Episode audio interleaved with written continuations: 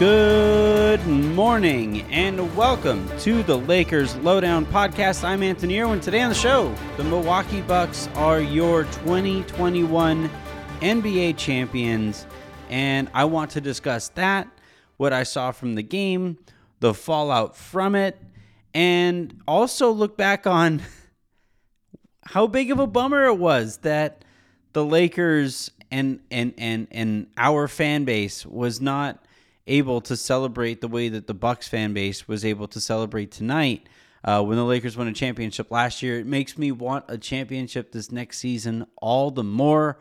All that here in a bit.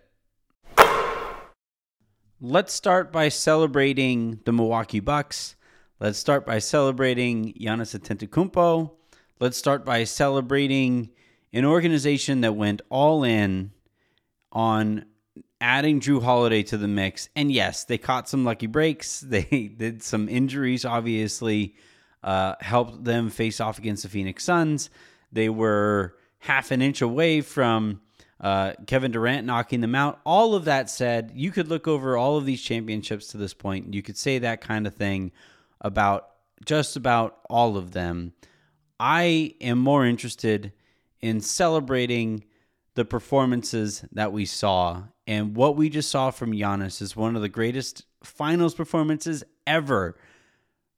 Lack of a bag notwithstanding, the dude balled out. And I think it's been really stupid that people planted their flag on this guy, were proven wrong, and instead of acknowledging the fact that they were wrong about him, are now saying that somehow his championship means less for whatever reason when at the end of the day they wouldn't be doing it they wouldn't be doing that. They'd be calling out other people if their fave won a championship in the same way. So congratulations to the milwaukee bucks.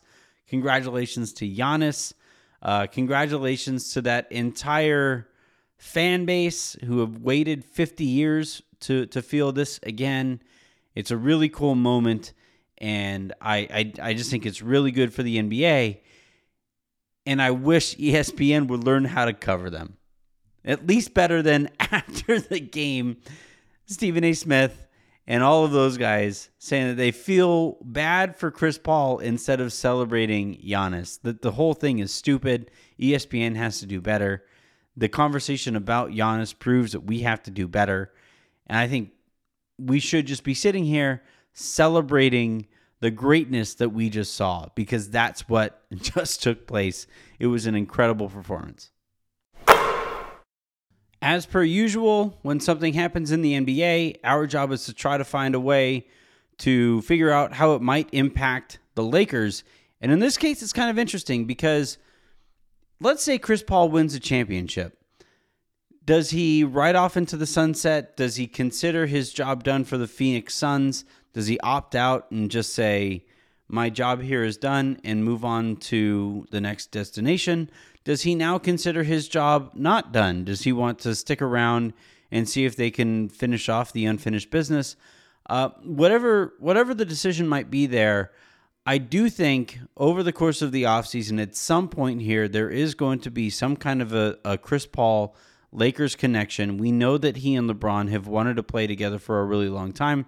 We know they are incredibly close. We know Carmelo Anthony is a free agent this year, and the three of them might want to unite what is left of the Banana Boat crew, and that's going to be really interesting to pay attention to. So, uh, I I don't know right now. I think it's too raw. It it is too recent to really try to figure out what Phoenix losing in the finals means for Chris Paul's uh, free agency.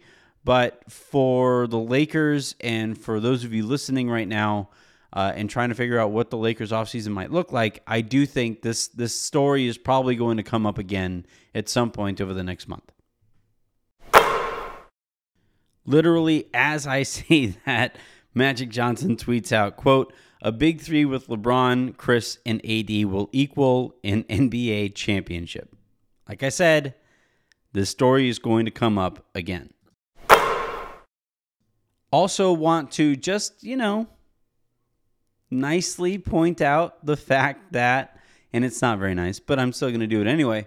I'm just going to point out the fact that Anthony Davis leaves the Pelicans, wins the championship the very next season. Jrue Holiday leaves the Pelicans, wins the championship the very next season. Monty Williams was previously a part of the New Orleans Pelicans organization. And guess what?